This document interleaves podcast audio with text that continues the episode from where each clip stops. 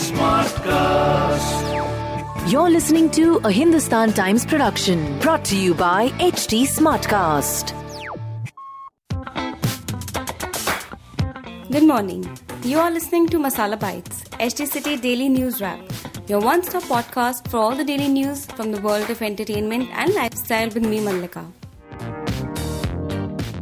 Referring to Bollywood heavyweights as movie mafia, Kangna Ranaut, in an interview with a TV channel, has hit out at several top names such as Karan Johar, Aditya Chopra, Mahesh Bhatt, and Javed Akhtar, among others.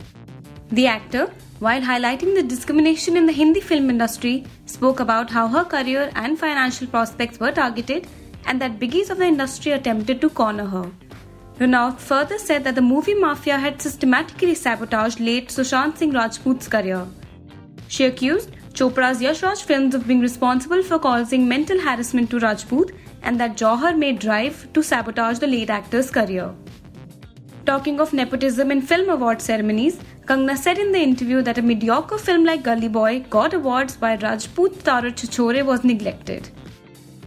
Her comments have found support, with Ranaut's ex boyfriend and actor Adhyayan Suman referring to her as brave on his social media handles. Level playing field is all we are fighting for, said Suman.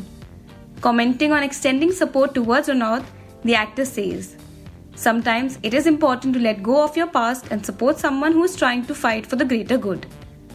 On Saturday night, former actor and TV show host Simi Grewal lauded Ranaut for her brave comments highlighting nepotism and bullying in the Hindi film industry.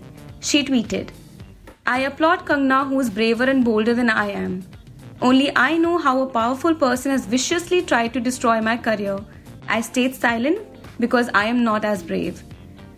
Grewal also tweeted that Ranaut's interview left her quite depressed. She says that when George Floyd was killed in America, it set forth an awakening. In the same way, Sushant's death may be the harbinger of an awakening in Bollywood. After Kangna took a dig at Taapsee Pannu and Swara Bhaskar, calling them B grade actresses, needy outsiders, and their existence a proof of nepotism, Pannu has spoken exclusively to HT to reply on all the accusations that have been leveled against her.